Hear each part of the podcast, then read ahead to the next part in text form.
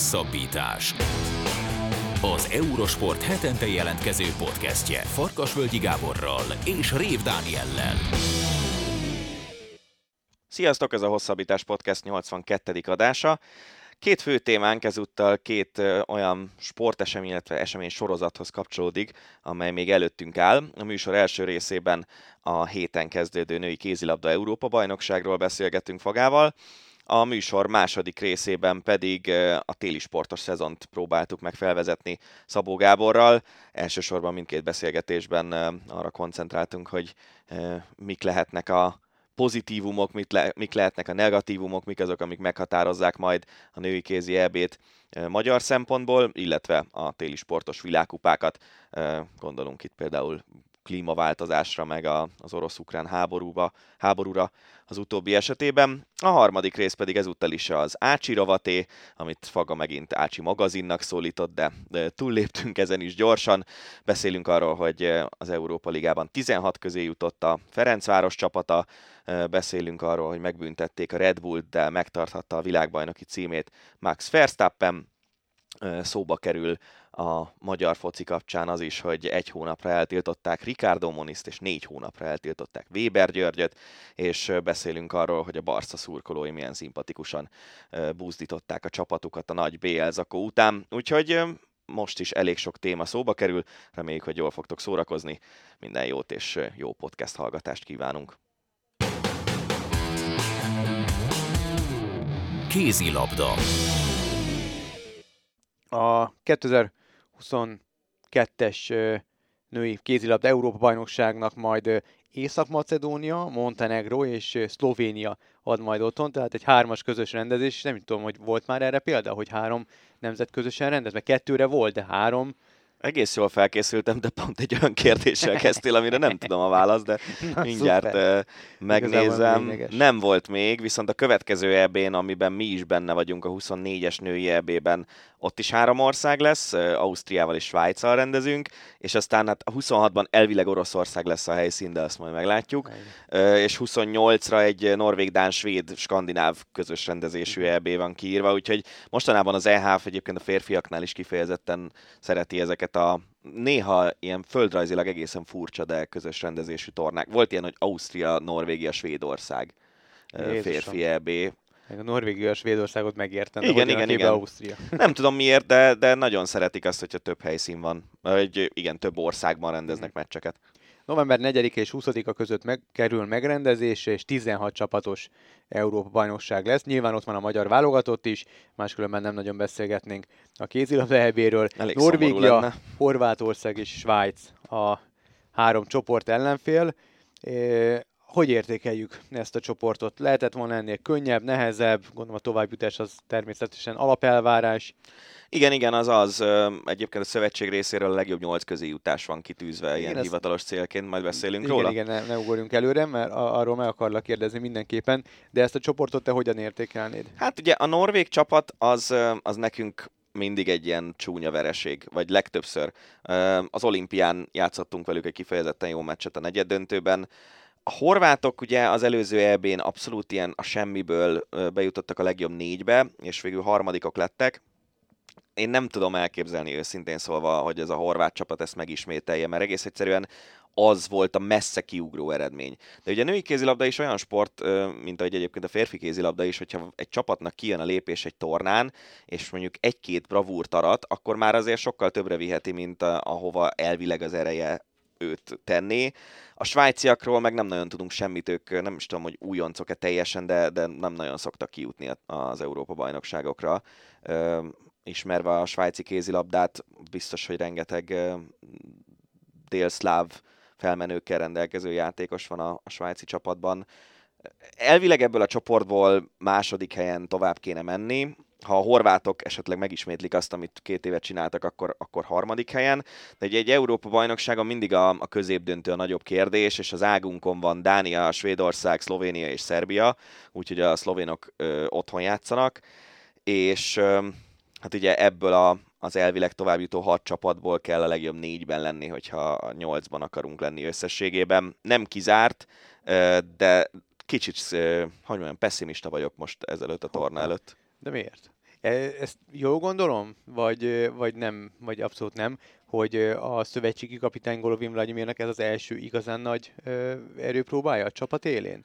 Hát ugye az előző uh, tornán ott már szerintem ő volt a tavalyi világbajnokságon uh, a szövetségi kapitány, úgyhogy úgyhogy a, a második. De ugye az a torna, az egy frissen egy olimpiai ciklus után mindig, uh, mindig egy nagyon, hogy mondjam, az első világverseny egy olimpia után ott, ott nagyon kísérletezgetős mm. csapatok szoktak fölállni. Ez most abból a szempontból az első nagy erőfelmérő, hogy, hogy megnézzük azt, hogy mi az, ami, mi az, amit fejlődött ez a csapat az elmúlt években, mi az, amiben játékban más, és az olimpiai kvalifikáció szempontjából, a Párizsi olimpiai kvalifikáció szempontjából ez az első ö, olyan torna, ahonnan ki lehet jutni az olimpiára, vagy ahol olyan helyen lehet végezni, hogy a, a selejtező tornára ki lehessen jutni. Igen, a torna első három helyezettje az indulási jogot szerez a 23-as VB-re, egy győztes kvalifikál az olimpiára, uh-huh. de ugyanakkor meg figyelembe kell venni, azt olvastam itt a, a különböző esélylatolgatásoknál, hogy ugye a Dán, Svéd, Norvég trió, a, ők rendezik a VB-t, tehát uh, nyilván ők alanyi jogon ott lesznek, illetve Franciaország, aki pedig az olimpia házigazdája, szint új, tehát hogy itt, akkor itt, itt azért Hát igen, azzal... fel, felszabadulnak a helyek, nem? A, pontosan. Ugye az előző olimpiát azt Japán rendezte, a, amely csapat egyébként nem biztos, hogy kijutott volna az olimpiára mhm. önerőből, mert nem egy nagyon gyenge csapat. Az olimpiai kvalifikáció szempontjából ha a magyar csapat valahol az első nyolcban végez, ugye minél előrébb annál jobb, akkor már egész jó esélye lesz. A VB kvalifikáció az nem szabad, hogy problémát jelentsen. Tehát annyira ugye most már fölhigították a női világbajnokságnak is a létszámát, hát tavaly nem, nem tudom mennyire emlékszel itt decemberben, amikor nevetgéltünk azon, hogy ilyen 40 meg 50 gólos különbségek igen, alakultak igen. ki. Hát a... kínunkban nevettünk leginkább. Hát nyilván, nyilván. Szóval, hogy azt annyira felhigították, hogy, hogy ugyan európai csapat nem nem, nem a, a mezőny több mint fele európai, de azért bőven oda ki kell jutni. Oda, a, hát, ha az olimpiában gondolkodik valaki, akkor egy VB-re ki kell tudni jutni. Úgyhogy a VB kvalifikáció szerintem másodlagos szempont most, hogyha tényleg ez a szövetség által kijelölt legjobb nyolc ez összejön, akkor még hogy nem is alanyi jogon jutunk a VB-re, de olyan selejtezős ellenfelet fogunk kapni, akit kényelmesen meg kell vernünk. Na és akkor térjünk rá erre a szövetségi elvárása, ez teljesíthető?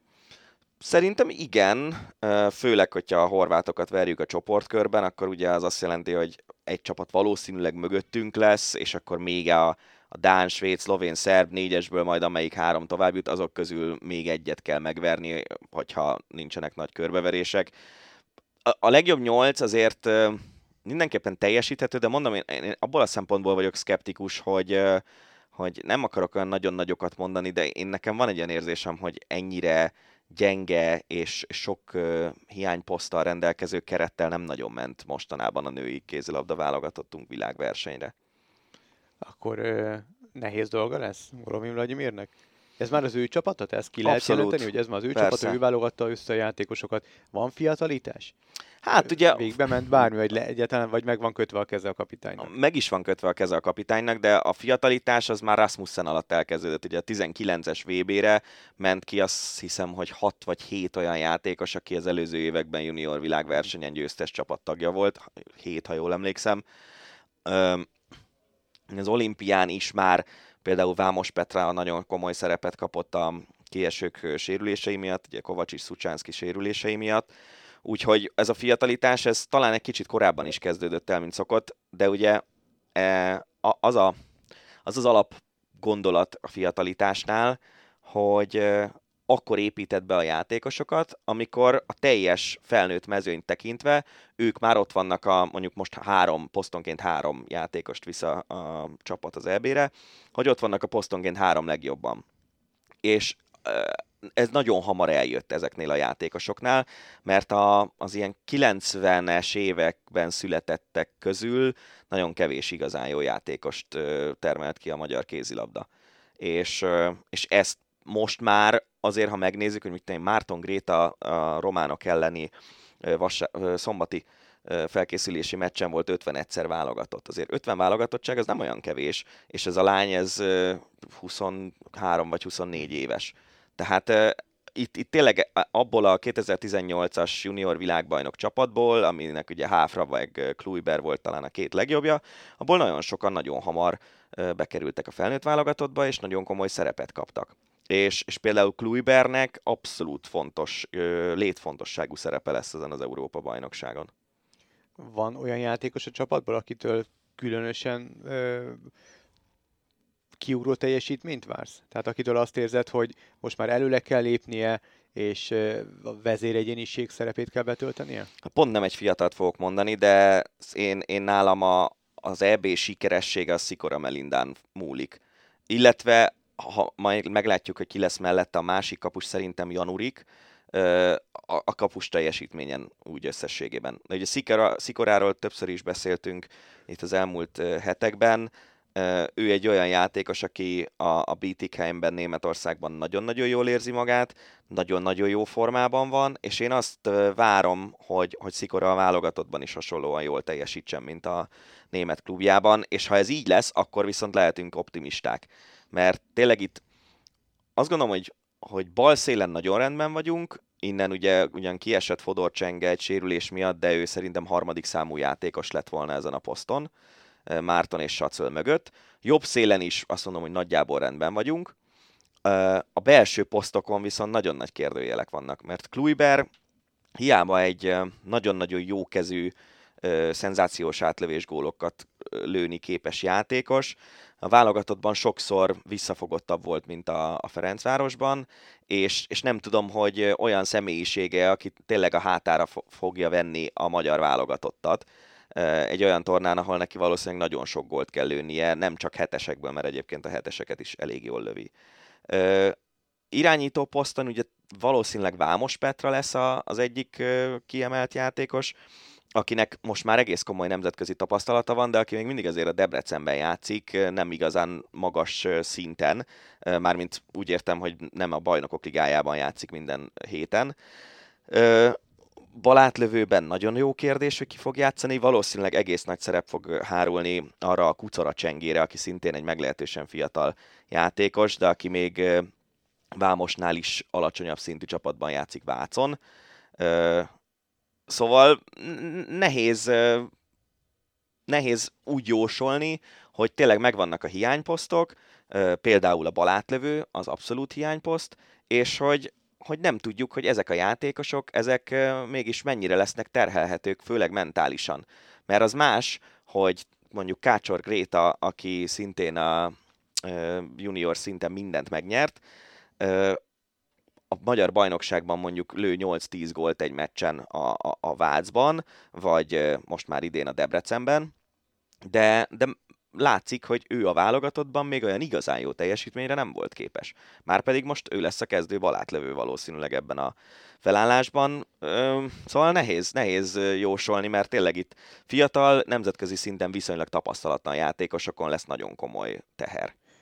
A szövetségi kapitány, jól emlékszem, hogy ő, ő azért nagyon sok játékossal korábban együtt dolgozott, tehát valamilyen szinten, sőt, a, én úgy gondolom, hogy hogy elég keményen segít, elég komolyan segítheti ezeknek a játékosoknak valahogy így a kvázi a felnőtté válását, tehát átsegítheti őket holt ponton, tudja, hogy mi a gyengéjük, mik az erősségük, ha esetleg valamelyiket nyilván jobban ismeri, a lelkileg e, esetleg támaszt nyújthat, nyújthat nekik, vagy egy ilyen tornán erre nincsen idő, egyszerűen csak játszani kell és teljesíteni. Érdekes nagyon, amit mondasz, mert ugye ez volt a, a jelszó, amivel Golovint kinevezték.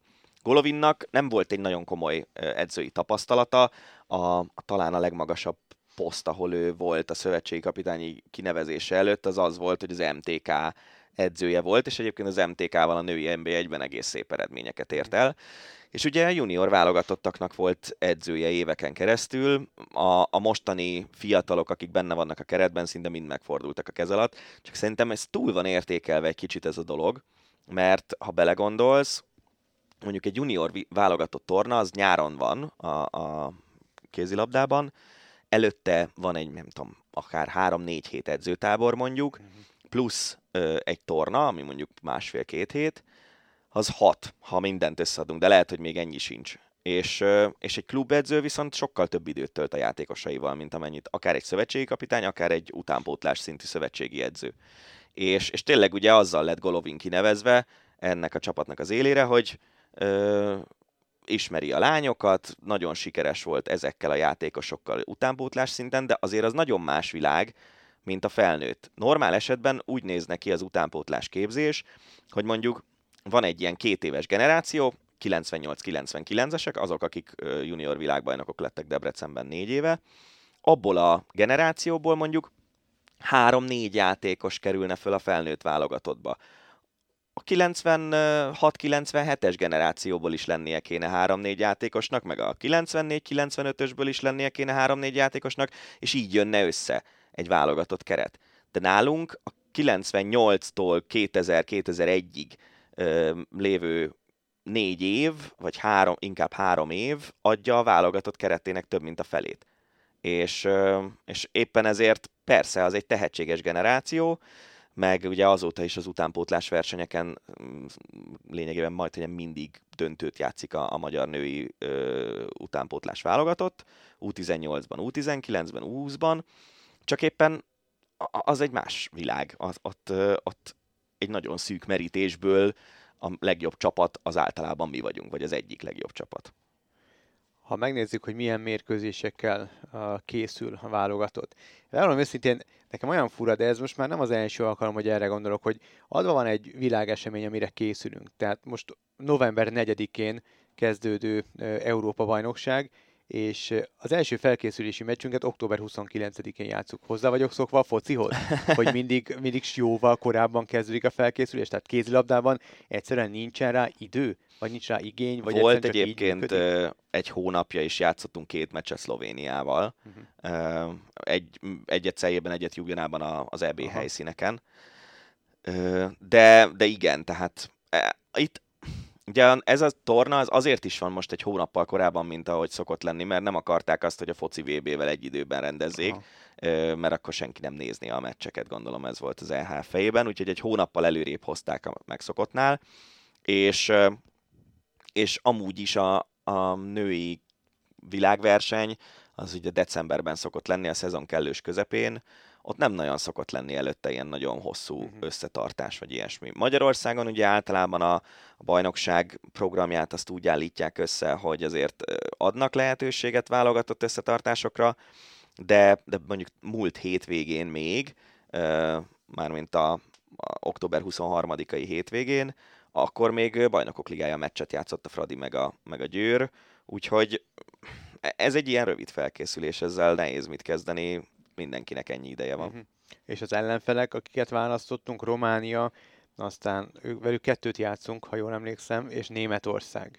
Hát ezek körülbelül velünk egyszintű csapatok. Most a románokat ugye legyőztük, amikor mi ezt a beszélgetést felveszünk, akkor a, a németek elleni meccs még előttünk áll. De ezt ilyen önbizalomszerzés céljából kötik le, nem, vagy, nem, nem. vagy azért ezek, ezek ezek, meccsek? Ezek olyan csapatok, amik körülbelül egy szinten Aha. vannak velünk. Tehát én azt gondolom, hogy talán a, németek egy picit fölfelé ívelésben vannak, a női kézilabdában, a, a románok meg picit lefelé, és a románoknál nagy kérdés az, hogyha Krisztina Neagú visszavonul, ami most már azért nincsen olyan nagyon messze, azt hiszem, akkor mi lesz velük, mert hogy ő, ő egy akkora kiemelkedő sztár, aki, aki tényleg hát kettő helyet van a pályán egyedül. Szóval én nem gondolom rossznak ezt, a, ezt az ellenfél választást, velünk egyszintű csapatok. Abba lehetett volna belefutni szerintem, hogyha valami skandináv csapattal játszanánk, és akkor kapunk egy nagy zakót. Mm-hmm. Um, gondolom nem tenne jót a... Igen, igen, igen, azt szerintem nem szerencsés annyira, mert tényleg a, a, a női válogatottunk általában skandinávokkal nagyon nehezen tud mit kezdeni. Miért van ez? Hát ők más kézit játszanak, ez a tempó különbség, ez, ez uh, szokott kijönni. Azért is mondtam, hogy a norvégok elleni meccsek azok általában nem alakulnak nekünk jól. Tempó a játékban, vagy... vagy uh... Igen, igen, igen. igen. Ezzel lefutnak minket erősebbek, gyorsabbak, vagy... Hát dinamikusabbak, azt mondom. Tehát, hogy ők Szerintem könnyebben... Készült, tehát most már évek óta ez a... Hát figyelj, uh, most mit mondjak erre? Tény, hogy az elmúlt pár évben már talán kevésbé futottunk bele nagyon nagy zakokba mondjuk a norvégok ellen. A, a, a dánok ellen, meg a svédek ellen azért sokkal jobban mérlegünk, meg ugye ott vannak a hollandok, akik szintén ezt a stílus nyomják, akik, akikkel szemben szintén egész jól mérlegünk, de valamiért a norvégoktól szinte mindig tavaly az, olimpia, az olimpiai negyeddöntő előtt készültem, és fölírtam az összes magyar-norvég meccset az elmúlt nem tudom hány évből, és nagyon rossz volt ránézni Aha. arra az adatsorra, hogy mennyire sokszor kaptunk ki mondjuk 10 gólnál nagyobb különbséggel. Igazából mire lesz jó ez a mostani Európa-bajnokság? Tehát ez, ez választad majd különböző kérdésekre? Beárazza majd a, a magyar válogatottat, vagy a szakmai munkát? A belefére bármiféle fiaskó, vagy, Hát figyelj, hogy Magyarországon a kézilabdában és olimpiai ciklusokban gondolkodunk általában. Ez, ez az olimpiai ciklus, ez még viszonylag hosszú. Mondjuk, ha most minden meccset elveszítünk a csoportban és kiesünk, akkor is még kijuthatunk simán a jövő évi VB-re, és a jövő évi VB-n elérhetünk egy olyan eredményt, amivel utána olimpiai selejtezőt játszhatunk, és kijuthatunk az olimpiára is. Mm. Szerintem ebből a szempontból ebből a szempontból nyilván nem olyan nagyon nagy jelentőségű, de azt azért vissza kell emlékezni, hogy az előző olimpiára a négy évvel ezelőtti EB eredményünkkel kvalifikáltuk magunkat, pontosabban a selejtező tornára. Ott egy EB hetedik hely volt, ha jól emlékszem, amit a, az volt a Rasmussenér a legjobb eredménye, és az, az volt elég végül ahhoz, hogy egy selejtező tornán játszunk az olimpiáért. Számomra, ami az, amit mondtam az imént, hogy, hogy ezek a játékosok, akik az utánpótlás szinten, meg a picit gyengébb klubjaikban, a, a magyar bajnokságban, és esetleg az Európa Ligában játszva valószínűleg ekkora nemzetközi teherrel még sosem játszottak, mint amekkorával most fognak.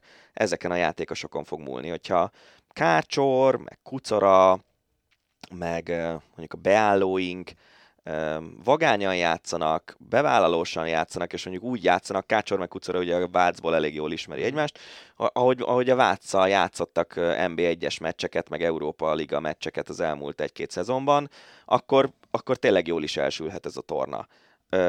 De mondom én nekem ebből a szempontból van bennem egy kis, egy kis szkepticizmus, mert, mert tényleg itt, itt tapasztalatlan fiatal játékosoknak kell húznia a csapatot. Most ugye nincs Szőlősi Zácsik Szandra, aki sérült, nincs Háfra Noémi, aki sérült, bár ő azért régen volt a válogatottban húzó ember, de mondjuk az olimpián például Szőlősi Zácsik az egyik legjobbja volt a csapatnak. Nincs Tomori Zsuzsa, aki ugye a, a hátul a védekezésben mindig stabil alapot adott. Ő visszavonult, vagy, vagy nem? Nem, ő, ő a Fradiban játszik, és, és az egy, azt nem tudom őszintén szólva, hogy őt most nem hívták, vagy ő jelezte, hogy nem akar jönni, de tavaly a VB előtt számított volna rá Golovin, és lemondta a válogatottságot, és, és lehet, hogy azt nem sikerült tisztázni azt Aha. a dolgot a mai napig. Úgyhogy, úgyhogy tényleg itt a védekezésben is a fiataloknak nagyon komoly szerep jut, de nem véletlenül hívták be Hornyák Dórát, aki egy elég tapasztalt kettesben, meg hármasban is védekeztethető játékos, és támadásban meg főleg. Ott simán elképzelhető, hogy, hogy a góljainknak mondjuk a nem tudom, 80%-át olyan játékosok fogják lőni, akik 25 év aluliak. Hát érdekes. November 4-én kezdődik tehát a három rendező országban zajló kézilabda Európa-bajnokság, Magyarország egy, igazából egy olyan csoportba került, ahonnan a továbbjutás az elvárható, Norvégia, Horvátország és Svájca csoport ellenfelünk. A felvezetést így gondoltuk, természetesen majd a torna után is beszélgettünk arról, hogy hogy alakult a viadal a magyar válogatott számára. Téli sportok. A műsor második felében, ahogy azt ígértük, téli sporttal fogunk foglalkozni, mert hogy akár tetszik, akár nem, itt van nyakunkon a tél, és a tél ugye egyet jelent a téli sportos időszakkal, a téli sport otthona pedig az Eurosport, és Szabó Gábor, az Eurosport vezető kommentátorát kollégánkat, főnökünket kértük meg arra, hogy vezessük fel a téli sportos időszakot, úgyhogy bele is vágunk, és egy nagyon frappáns kérdéssel fogom kezdeni. Gábor, köszönjük szépen először is, hogy elfogadtad a meghívásunkat. A kérdés pedig az, hogy lesz-e egyáltalán téli sportos időszak, mert hogy már rögtön úgy kezdődött az idény, hogy az alpesi sí versenyek közül kettő is elmaradt, lévén nincsen nagyon hó. Most el lehet ezt viccelni, de azért itt a különböző éghajlati, meg környezeti, környezeti változások azért elég komolyan hatnak a téli sportokra. A, szerinted hova haladunk, illetve mennyire, mennyivel durvul ez a, ez a helyzet így idénről idénre? Azért most már jó ideje közvetítesz téli sportágat, te hogy veszed észre, mennyire durva a helyzet?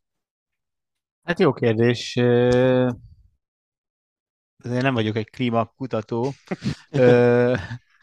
az, az tényleg egyébként azért sokat mondó, hogy ugye egy olyan versenyt terveztek, nem a szokásos szezonnyitó szöldemben, az mondjuk azért maradt el, mert ö, ilyen nem, nem volt a, a női verseny azért maradt el, mert hogy ugye ilyen ködös, kicsit esős, havas idő volt, tehát ott az mondjuk ott téliesek voltak a körülmények ránézésre, de ugye terveztek egy két hétvégét, ami még sosem volt, gyakorlatilag a Cermáton, a Meterna, Meterhon lábánál, ami hát ugye kevés magasabb helyszín van, legalábbis hát a minden idők legmagasabb rajtja lett volna lesikló versenyen, vagy alpesi sí versenyen valaha, átsieltek volna Svájcból Olaszországba, és jó, hogy persze a pályának a felső szakasza az rendben volt, tehát ilyen szempontból picikét ferdítek, de mégiscsak azon a, az a verseny maradt el, ahol a, ahol, ahol a legmagasabban lett volna valaha rajta. Tehát itt tényleg azért a Metterhornál nincsen, nem tudom pontosan, hogy most hanyadik csúcs Európában, de olyan nagyon sok magasabb csúcs annál nincsen. És, és azt a versenyt nem tudták megrendezni. Szóval hát nehéz, nehéz a, a helyzet az egészen biztos, és az, az az szerintem teljesen egyértelmű, és az nem kell túl nagy tudósnak lenni, vagy klímatudósnak, hogy ilyen pár éves viszonylatban, vagy évtizedes viszonylatban itt azért nagyon komoly nehézségek lesznek mindenféle téli sporttal. Ha már így ez a téma, akkor szerintem ez egy érdekesség az Alpesi világkupának, ugye már jó ideje, általában október végén van ez az öldeni hétvége, és utána nagyon sok kihagyás volt, és ezt próbálták meg betömni ezt a lyukat ezzel a Cermati helyszínnel de mondjuk ugyanezen a helyszínen szinte biztos, hogy november végén vagy decemberben, sőt, még azt mondom, hogy lehet, hogy április végén, májusban is olyanok a körülmények, hogy ezért lehetett volna versenyt rendezni, mégis a szezon elejére próbálták ezt betenni. Nem lehet, hogy egyszerűen a zöldeni hétvégét kéne kicsit későbbre csúsztatni, és akkor simán elindulna a szezon különösebb gond nélkül? Lehet, mert egyébként különben szerintem is ezt egyszerűen csak elmérték valahogy nagyon ezt a, tényleg ex, nem is az volt egyébként különben a baj, úgy tudom, hogy hogy ugye most melegebb volt, mint szokott, hanem hogy nyáron volt melegebb, Igen. Mint, mint szokott. És, és ugye nagyon sok hó elolvadt fönt a gletscheren, és, és ezért volt az, hogy, hogy, hogy nem, nem volt a pálya alsó szakaszán megfelelő mennyiségű hó. Szóval biztos, hogy tényleg ezt a versenyt, ezt, ezt akármikor máskor meg lehetett rendezni. Mondjuk azt is el kell azért mondani, hogy ez ilyen plusz verseny akart lenni. Tehát, tehát nem az volt, hogy most akkor kiszorítottak a versenynaptárból valamilyen helyszínt, hanem megpróbálkoztak vele, hogy ide be lehet-e még tuszkolni kettőt, hát be lehetett, csak nem lehetett síelni. Úgyhogy a versenynaptár megengedte. De és, és, ne, és nem, nem fogják pótolni végül ezt a két versenyt, ez biztos. De, de az igazi nagy kérdés tényleg egyébként ugye a szezon maga, most az, hogy itt októberben nem tudnak, vagy ugye ezen a hétvégén lett volna az egyik, és a, a férfi verseny és a női verseny lett volna a jövő héten. Nem egy olyan szörnyű dráma szerintem, de, de hát aztán meglátjuk majd, hogy hogy fog kinézni maga a szezon tényleg, és, és legfőképpen ugye nem csak az, hogy most az alpesi sízők vannak nyilván ilyen szempontból előtérben, de hát, hogy a, a, a, többi versenyekkel mi, le, mi lesz a helyszín, vagy a helyzet, akár egy sífutással, vagy biatlon, vagy, vagy ilyesmi. Amit Ráadásul azért ők próbálkoznak olyan dolgokkal, amik ugye hát némileg egyrészt a verseny megrendezése szempontjából bátor, vagy, vagy kicsit vakmerő vál, választás, városi versenyekre gondolok elsősorban a sífutóknál, ugyanakkor meg egy csomó havat oda kell vinni általában valahonnan ezekbe a városokba. Ilyen környezeti szempontból a FISZ az elmúlt években mit tett azért, hogy, hogy abban a helyzetben, amikor tényleg ö, látszik, hogy jóval nehezebb ezeket a havas sportágakat életben tartani, mint 10-20-30 évvel ezelőtt, hogy ők ö, segítsék ezt az életben tartást valamivel. Nem sokat szerintem, de azt olvastam egy olyan nyilatkozatot, a, ugye új elnöke van a FIS-nek most már egy másfél éve, Johan Eliás, és ő mondta azt, a, hogy ő, ő szívesen rendez Szaúd-Arábiába is versenyt, hogyha azt e, klíma szempontból nullára ki tudják hozni, amit nem tudom, hogy ez egy értelmetlen mondat. Tehát, hogy, hogy és, és ő az elnök. Tehát, hogy, hogy, hogy ez ugye mert fölmerült ezt, hogy Szaúd-Arábia meg akarja rendezni az Ázsia játékokból, ugye a, a téli változatot, és akkor jött ez, hogy ők rámennének a, az alpesi síre is. Nem tudom, tehát ez, ez, ez ilyen furcsa. Ugye a, a versenyek igazából ugye, amiket említettél, Dani, ott ugye a Düsseldorf szerintem az egyetlen olyan, amelyik mondjuk azért nem egy tradicionális téli helyszín, mert mondjuk azért a városi versenyek közül az ilyen drám, tehát északon azért szerintem még talán nem lesz probléma. És ugye a, a sífutás, meg egy csomó, ott, ott azért olyan szempontból jó a helyzet, hogy azért az, az ugye nagyon-nagyon népszerű Norvégiába, Svédországba, Finnországba, tehát azért nem azok lesznek a legdrámaibb helyszínek szerintem egyelőre. Ne, nekem ami most kilógott a sorból, az a Milánói, ami ugye nyilván a következő olimpia miatt került be a versenynaptárba, de, de mondjuk Milánóban január 21-én, amikor lesz városi sífutó verseny, erősen kétlem, hogy ott olyan nagyon sok hó lenne, főleg úgy, hogy ugye egy kompakt pályát kell csinálni, össze kell tömöríteni ezt a havat, hogy rendesen lehessen rajta sífutni, tehát hogy még dolgozni is kell vele, és valószínűleg oda is kell vinni azt a havat. Hát igen, itt, itt ugye egyfelől az ökológiai lábnyom, másfelől most ugye az, azért az energiárak is azért viszonylag magasan vannak, Szóval ez, ez, ez érdekes lesz. Olvastam egy, egyébként egy tanulmányt, mert én, én nekem na, nagyon komoly kétségeim voltak, ugye így, hogy ilyennyire fölmentek az energiaárak önmagában a, a sível, tehát sível kapcsolatban, hogy mi lesz ugye azokon a helyszínen, mi lesz Svájcban, mi lesz Ausztriában, mi lesz a Dolomitokban, és, és ami nagyon meglepődtem, hogy ott azt mondták, hogy azért ezek már olyan szinten üzemelnek a felvonók is, meg a hóágyuk is, hogy, hogy ez ilyen, azt hiszem talán Ausztria energia szükségletének 1,3%-a fordítódik fordítódik hó előállításra, illetve felvonó üzemeltetésre, ami, ami én elsőre sokkal többnek gondoltam volna.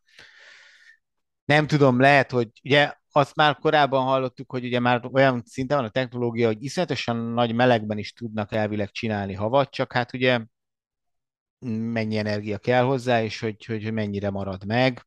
Én is azt hiszem, hogy mondjuk Milánóba azért le tudnak vinni viszonylag könnyedén szerintem havat, de, de hogy ezeknek mennyire van értelme, vagy pont most ezekben a szezonokban, amikor tényleg ennyire drága az energia, mennyi az értelme, ezt, ezt, ezt én sem látom. Miért viszik be városokba ezeket a versenyeket? Azért, hogy mint a Promóció. Maraton, hogy promotálják a sportágat? Mm. És tetten érhető? A, a, az, hogy, hogy népszerűbbé válik egy-egy sportág ezáltal? Amik látványos, azt... nyilván látványos, tehát ugye el tudnám képzelni, hogy az Andrási úton Persze. Uh, síelnek és, és sífutnak, tehát én szerintem vannak annyira sportörültek a budapestiek is, vagy Debrecent is mondhatnám, tök mindegy, hogy, hogy az emberek kimennek, kilátogatnak, de úgy tetten érhető, hogy Én azt gondolom, hogy a sífutás ezekkel a városi versenyekkel jót húzott. Uh-huh. Tehát ugye önmagában már az a, a formátum is, ugye a sprint sífutás, ami egy csomó ideig nem volt, tehát az körülbelül egy olyan 15 éves találmány az, az a maga a formátum is szerintem azért az elég jó, és, és népszerűbb lett általa, és, és tényleg egy ilyen nagyon jól közvetíthető formátum, tényleg egy másfél órában nagyon izgalmas az egész.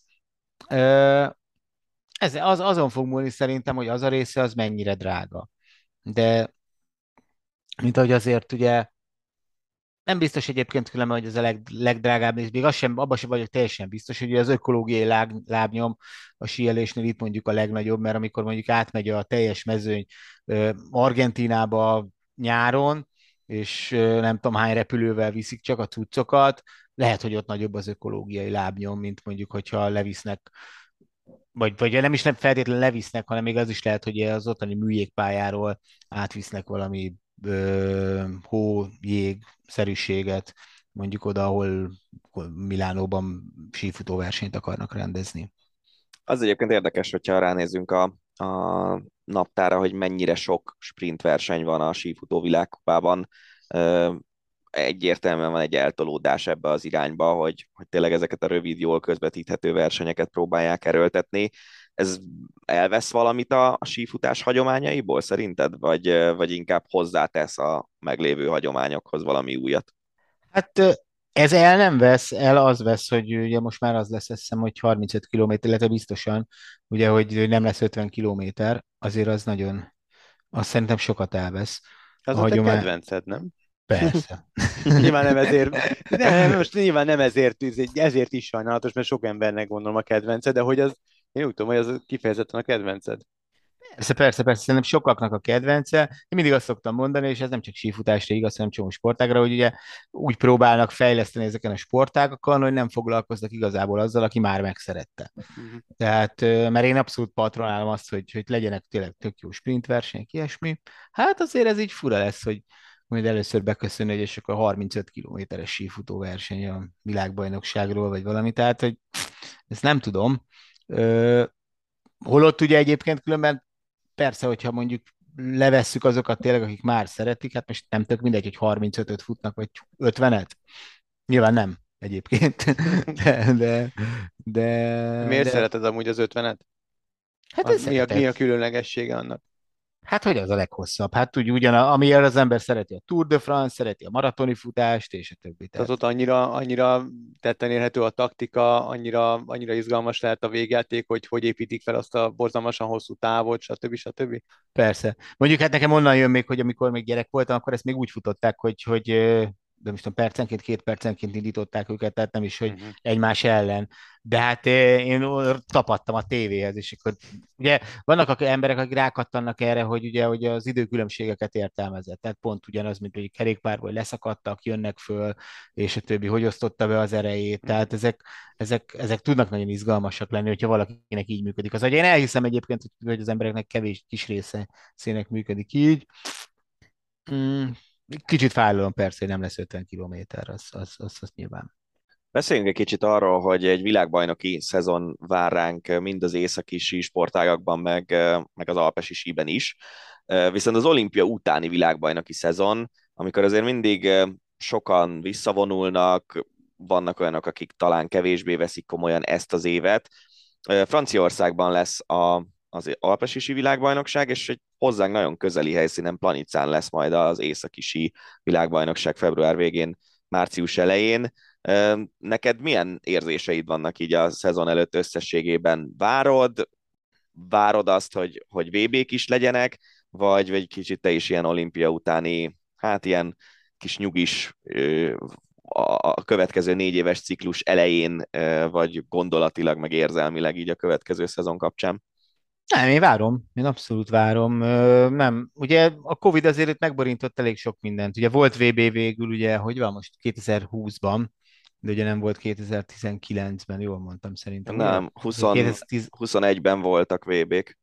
21-ben olimpia volt, nem? Vagy várjál? Ja. 22-ben volt olimpia, 21-ben voltak VB. Igen, igen, igen, igen, igen. Akkor, na, és 23-ban lesznek a, a fejemben jól volt, csak rosszul, csak azt nem tudta, hogy most hány van, igen, igen. Tehát, hogy ugye az előző szezonban olimpia volt, azt megelőzően volt ugye világbajnokság, ö, és, és ugye mind a kettő, illetve hát az, még az olimpia is ugye az, hogy nem voltak nézők, ilyesmi, tehát igazából azt várom, hogy, hogy olyan rendesen olyan jó hangulat legyen.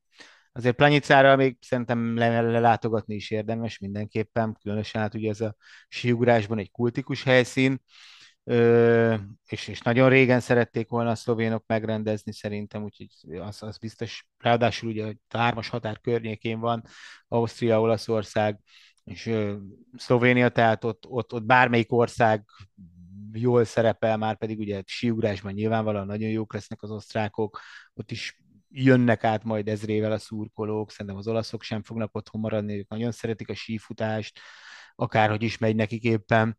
Szóval Szóval szerintem egy nagyon-nagyon jó VB lehet az ott, és, és, és tényleg érdemes kilátogatni, hogyha valakinek erre van egyrészt kapacitása, másrészt meg érdekli annyira. És a 2022 márciusi világkupa döntő alapján az Alpesi VB helyszín, ez a Courchevel Meribel, akik szintén egyébként már ö, régebb óta pályáztak erre a világbajnokságra. Ők ö, milyenek lesznek? Hát nem tudom.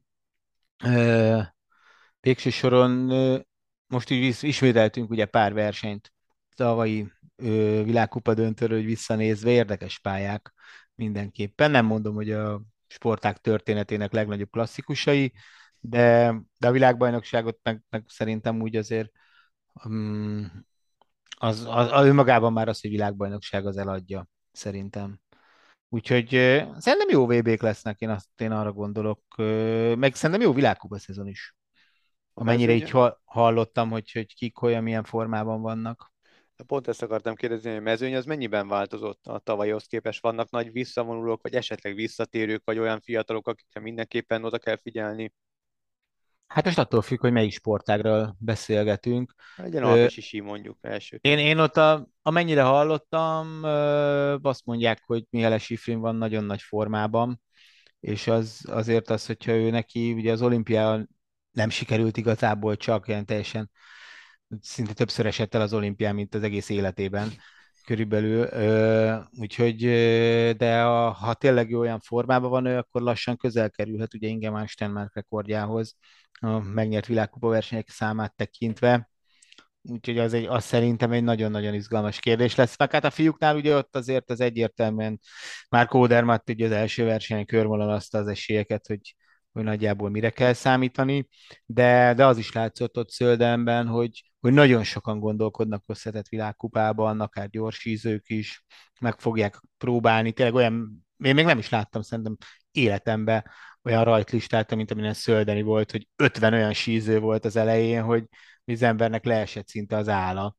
Úgyhogy ö, szerintem nagyon nagy versenyek lesznek. Én nyilván sífutásra mondjuk, hogyha rátérünk, ö, akkor, akkor ugye ott azért számítani fog az, hogy nem lesznek oroszok, mert ugye ez eldőlt, hogy ők az idei szezonban sem lehetnek ott, mondjuk Alpesi Sibe, ez nem egy olyan világrengetően nagy dolog, bár szegény Horosilovot azért sajnálom, mert az ő karrierje ezzel nagyjából véget is ér. Ő az egyetlen olyan alpesi sízőjük, aki, akinek volt világkupa futamgyőzelme is. De, de ugye hát azért Bolsunovék viszont az elmúlt években nagyon komolyan tényezők voltak férfi sífutásban, meg nőknél is ugye voltak jó eredményeik, úgyhogy ott, fognak, ott fog azt hiszem leginkább érződni azt, hogy őket nem engedik indulni, de hát ott gyakorlatilag ultimátum volt. Tehát az északi országok, akik ilyesmire nagyon kényesek, azok megmondták, hogy ha az oroszok indulnak, akkor ők nem indulnak. Úgyhogy itt nem volt túl nagy játéktere a Nemzetközi Síszövetségnek szerintem. Viszont azért egy faramúci helyzet, mert hogy igen, az északi országok nagyon ö, nyugatiasan gondolkodnak, és, és minden minden északi ország nagyon erősen már az oroszok kizárása mellett volt a háború elindítása után, amit ugye ráadásul napokkal a téli olimpia után indítottak el.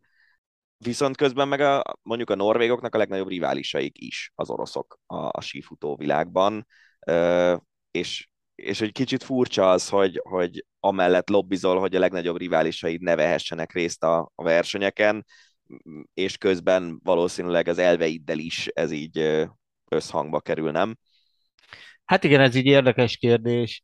Pláne úgy lenne érdekes kérdés, hogyha figyelembe vesszük, hogy mondjuk két évvel ezelőtt, ugye, amikor Covid volt, akkor az norvégok gyakorlatilag nem voltak hajlandók versenyezni, és igazából az oroszok tartották kvázi életben a sífutást, hogy azért voltak valamiféle hát tekintély azoknak a világkupa versenyeknek, mert ők legalább indultak, óriási fölényben voltak, meg minden, de, de igen, tehát ez, ez így nehéz, de de, de én is az, én inkább hajlok a felé, hogy persze, hát ez a norvégoknak a legnagyobb ellenfelei, meg minden, de, de nem látnám azt, én semmilyen sportágban nem látom szívesen azt, hogy az oroszoknak pillanatnyilag lenne helye indulni, de ez a magánvéleményem, úgyhogy ö, azt is tudom, hogy, hogy mások másként gondolkodnak, én meg azt gondolom, hogy, hogy azért ez így, majd hogyha az ukránoknak is lesz lehetőségük mondjuk úgy készülni, mint nekik, akkor lehet ilyesmiről esetleg beszélni.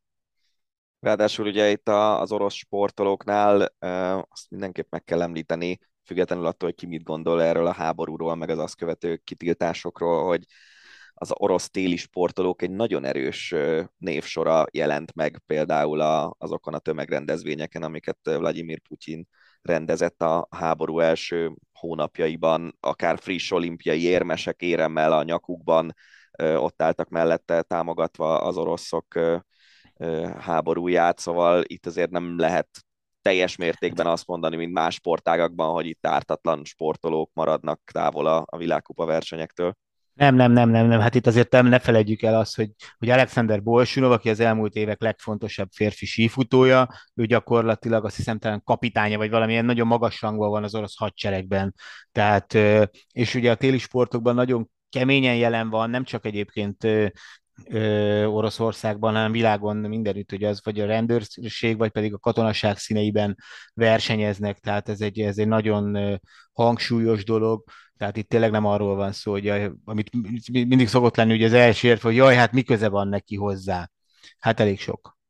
Szóval, szóval itt tényleg azért itt, itt joggal érthető volt a, a norvégok, vagy bárkiknek a felháborodása, hogy ők nem hajlandók azért az orosz hadsereg tisztjei ellen kiállni sífutni.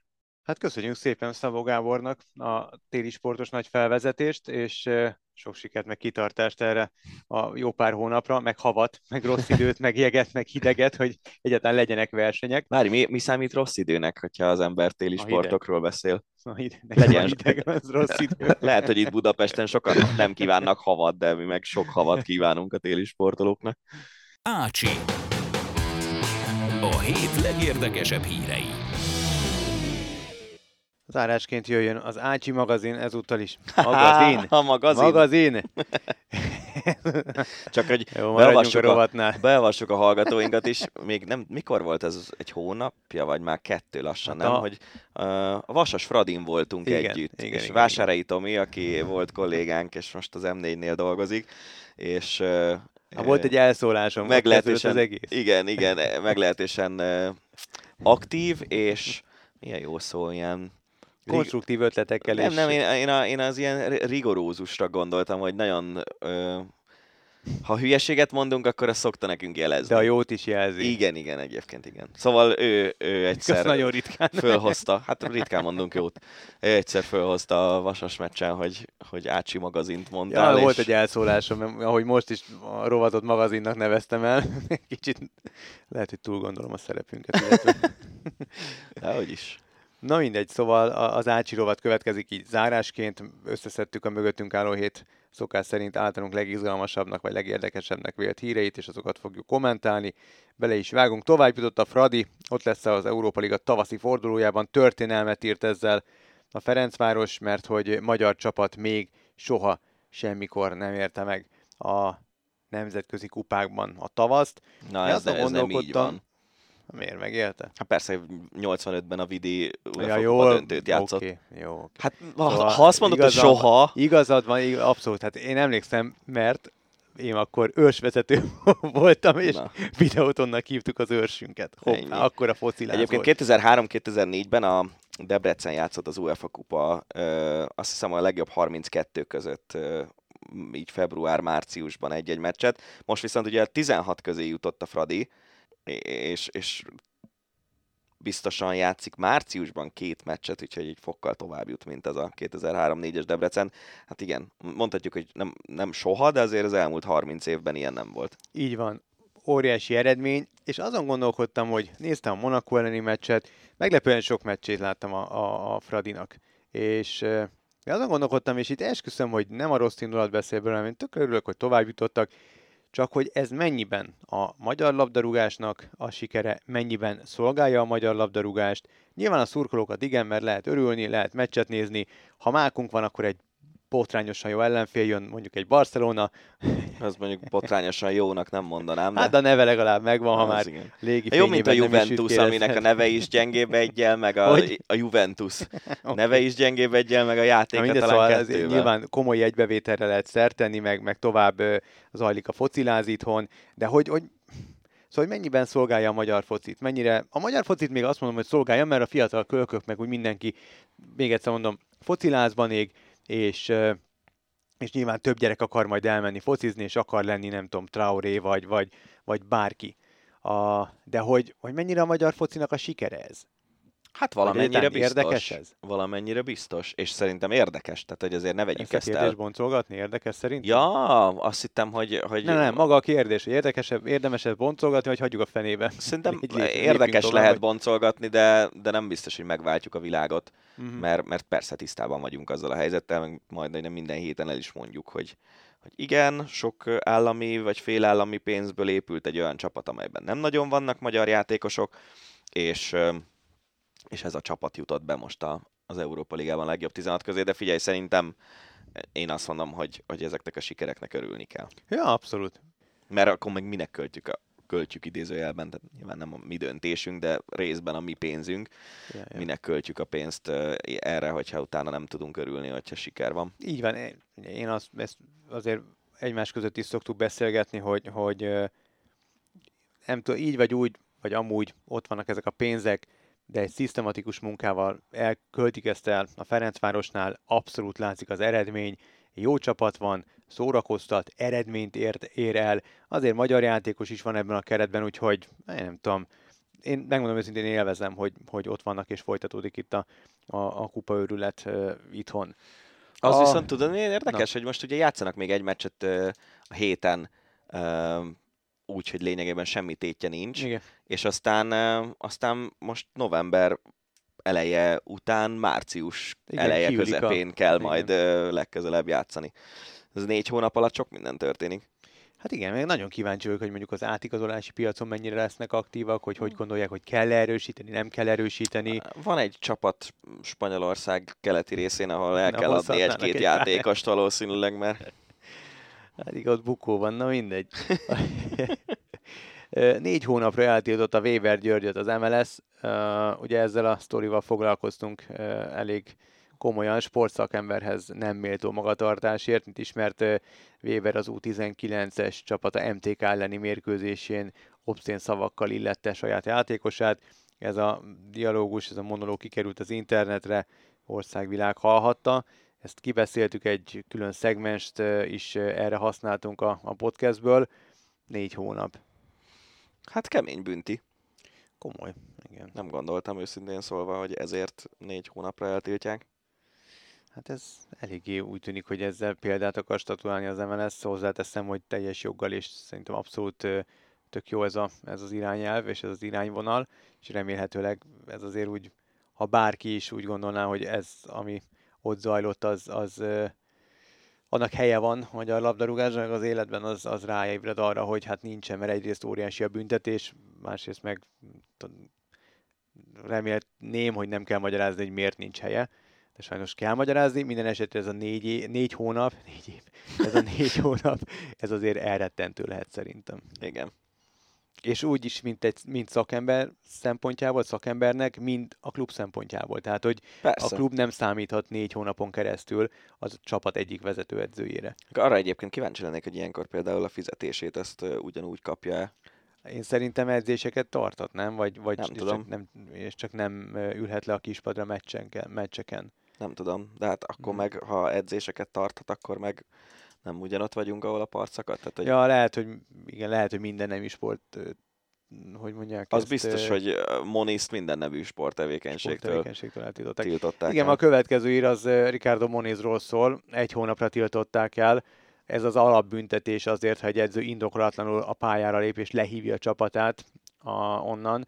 Ez fegyelmi védség a világ minden országában, súlyosnak minősül, és ez a legenyhébb szankció. Ugye, mint ismert, Ricardo Moniz az Alegerszeg Budapest Honvéd mérkőzésen hívta le csapatát a pályáról, mert hogy rasszista inzultusnak lett kitéve az egyik játékosa. Ezt Mondjuk- természetesen vizsgálják. Igen. Mond. Hát csak az, hogy, hogy mondtad, hogy ez a világ minden pontján súlyos védség, azért megnézném azt, hogy mondjuk Németországban, vagy Angliában, vagy Hollandiában, ahol mondjuk sok színesbőrű játékos játszik, ott ö, megbüntetnék-e azt az edzőt, aki lehívja a csapatát Én a is ezen pályára. gondolkodtam, hogy vajon nyugaton ez hogy megy, és hogy nincsenek-e olyan a körülmények, amelyek enyhítik a büntetést, és lehet, hogy Ricardo Moniz irgalmatlan nagy védséget követett el azzal, hogy a Szent Gyepre rálépett és lehívta a játékosait, miközben huhogtak a fekete bőrű játékosára.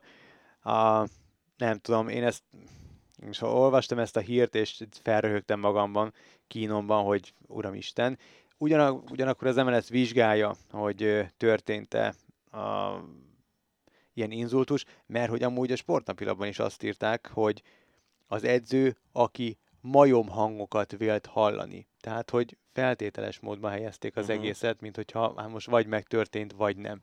Nem voltam ott a mérkőzésen, tehát nem tudom, hogy megtörtént-e. Megmondom őszintén, hall, hallgattam, többször meghallgattam a felvételt, de az nem ugyanaz egy ilyen, ilyen ö, egy ilyen felvétel, mint hogyha helyszínen ott lettél Mert volna, ugye állítólag oda ment, a, oda ment a negyedik játékvezetőhöz, és ő azt mondta, hogy ő nem hallotta. Igen.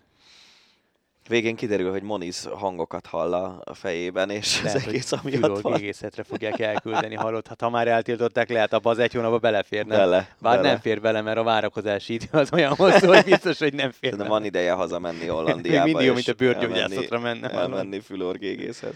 Igen. Na mindegy, elvicceljük ezt is Kínom persze, is mert kínunkban, de igen, szóval azért ez nagyon súlyos szerintem, hogy egy edző most tételezzük föl, hogy valóban jól hallotta a majom hangokat, próbál tenni a, aktívan a rasszizmus ellen, és akkor megbüntetik érte számomra érte. Számomra az a legszörnyűbb, hogy ez a ez a büntetés ez gyorsabban kijött, és eltiltották Ónezsi Nor, ja, mint persze. hogy megjött volna az eredmény. Tehát nem lehetett volna azt csinálni, hogy oké, okay, akkor nem tudom, feltételesen felfügge, fel... így van, felf, kap egy Igen. felfüggesztett büntetést. Igen. És majd akkor, nem tudom, úgymond és, leüli, amikor leüli. Tehát, hogy és megint hihetetlen. visszatérnénk az egyik kedvenc témánkra, hogy azok, akik majom hangokat kiabáltak nem tudom, Rashfordnak, meg az angol színesbőrű játékosoknak a puskásban, azoknak a büntetése az hol van? Így van. Így van, azok ugyanúgy járhatnak meccse. Hozzáteszem, ma olvastam egy hírt, Kubatov Gáborék... Ö... Kitiltottak tíz játékos. Tíz játékos kitiltottak. Keményen, öt évre odavágtak. Ja. Úgyhogy...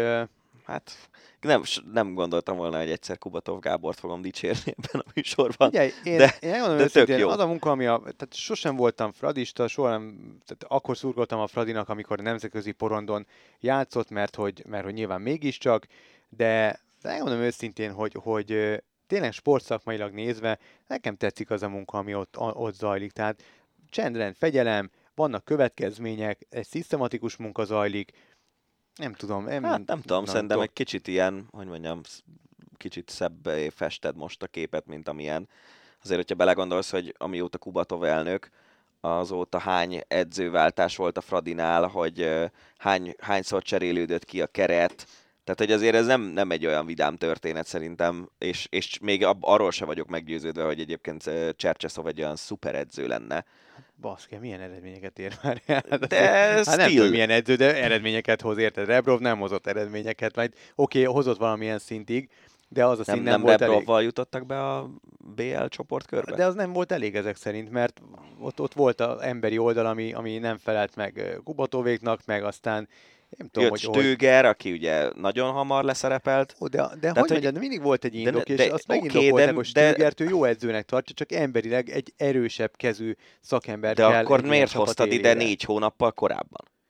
Az ugyanúgy szakmai hiba akkor. Érted? Tehát én ezt mondom, lehet, hogy, lehet, hogy, hogy most könnyen beszélünk arról, hogy mennyire jó szakmai munka folyik a Ferencvárosnál, amikor hosszú évek építkezéséből kijött egy jó eredmény de azt hát de mond... mindig jobb, mint hogy nem jön neki. Erre is látunk ám vaskos példát. Hát de, de könyörgöm, ne a izéhez, a teljes failurehöz uh, hasonlítsuk azt, hogy egy kicsit jobb. Tehát, hogy én, én, én, kicsit jobb. De nem, hát... de most mondd meg nekem, ha mondjuk a Bayernről lenne szó, és az elmúlt három évben hoztak volna három különböző edzőt, három különböző habitussal, miközben egyetlen német játékos se lép pályára a csapatban, akkor mit szólnál hozzá? Hát nem, nem tudom, ez rossz összehasonlítás. Tehát, hogy, hogy nem, én, én csak azt mondom, hogy nem vagyok róla de... meggyőződve, hogy olyan nagyon szuper szakmai munka folyik a Ferencvárosnál. Arról végképp nem vagyok meggyőződve, hogy ebben mondjuk Kubatovnak személy szerint milyen ö, pozitív szerepe van. Bár az is egy jó elnöki szerepfelfogás szerintem, hogyha ha mondjuk a szurkoló kitiltásánál, ahonnan te is jössz, aktív vagy, de egyébként hagyod dolgozni a hozzáértőket, tehát nekem ez szimpatikus. Csak Csak nem tudom, te, szerintem, szerintem nem, nem kell egy ilyen, hogy mondjam, dicsimnuszt zengeni. Nem, a dicsimnusz nincsen. Én csak azt, azt látom, meg azt gondolom, hogy, hogy akkor is dicséretre méltó az, ami, ami zajlik, bizonyos területeken, tehát például a szurkolói kultúra megváltozott. Most már azért nyilván nem azt mondom, hogy az angol kisasszonyok te a, délután te, te a délutánja folyik a, a gruppamában, de ki lehet menni családostul foci meccsre, és, és élményt ad a csapat. Most oké, nincs magyar játékos, vagy elvétve van magyar játékos, de azt már megbeszéltük ezerszer, szerintem Maros Igerivel is, hogy magyar játékosokon ez a szint elérhetetlen. Tehát akkor külföldi játékost kell hozni. Azért most már van egy nemzetközileg azért csak jegyzett Traoré a keretben, tehát hogy azért lépegetnek előre. Nyilván ezen a szinten, miután nincsen tapasztalat, benne vannak a hibák, és mindig ez kicsit olyan, mint hogyha két lépést előre egyet vissza, aztán megint kettőt, egyet vissza, aztán hármat, és csak egyet vissza, tehát hogy én abszolút látom, a, a, a, tehát nem lehet nem észrevenni a fejlődést. A, a fejlődéssel és, nincs, És azt, azt hogy, hogy egy szisztematikus munka folyik, hát hogy most a hibák, hibákkal, vagy hibák nélkül, nyilván hibák benne vannak, a, nem tudom, az utóbbi évek, évtizedek szerintem uh, legmeggyőzőbb, egyik legmeggyőzőbb munkája zajlik éppen. Mondom ezt mind úgy, hogy abszolút nem voltam, meggyanítom, nem is leszek most már uh, fradista, de amit el kell ismerni, azt szerintem el kell ismerni. Hát. Én, én azt mondom, hogy, hogy ennyi pénzből máshol is meg lehetett volna ezt csinálni, ugyanezt. Van olyan hely, ahol ennyi pénz megy, és nem, nem tudják megcsinálni. Ennyi pénz sehol nem megy sok pénz megy, de ennyi pénz sehova nem megy. Hát. Na mindegy, a, felmentették Neymart, egy kicsit váltunk. Felmentették Neymart, a spanyol ügyészség ejtette a korábban ellenemelt korrupciós és csalás vágyát, úgyhogy örülhet Neymar, meg mindenki a, a, a, a slepjében. Ja. Nem kell bőribe menni, meg nem kell fizetni. Az ott Neymar elég kemény élete lenne a börtönben szerintem. Na ja, maradunk Brazíliánál. A, a válogatott házatáján zajlik az élet. A szurkolók azt követelik, pontosan egy bizonyos réteg, hogy ne használja a válogatott a sárga mezt, mert azt a Bolsonaro hívők kisajátították. Ugye választás zajlik Brazíliában, és a labdarúgást is eléggé komolyan belevették, felhasználja a miniszterelnök. Elnök elnök, Jair Bolsonaro az első fordulót elvesztette, a másodikat pedig éppen ma, amikor a podcast felvétele zajlik, október 30-án rendezik. Ja, ez durva sztori. és Soha tök... nem hallottam még ilyet.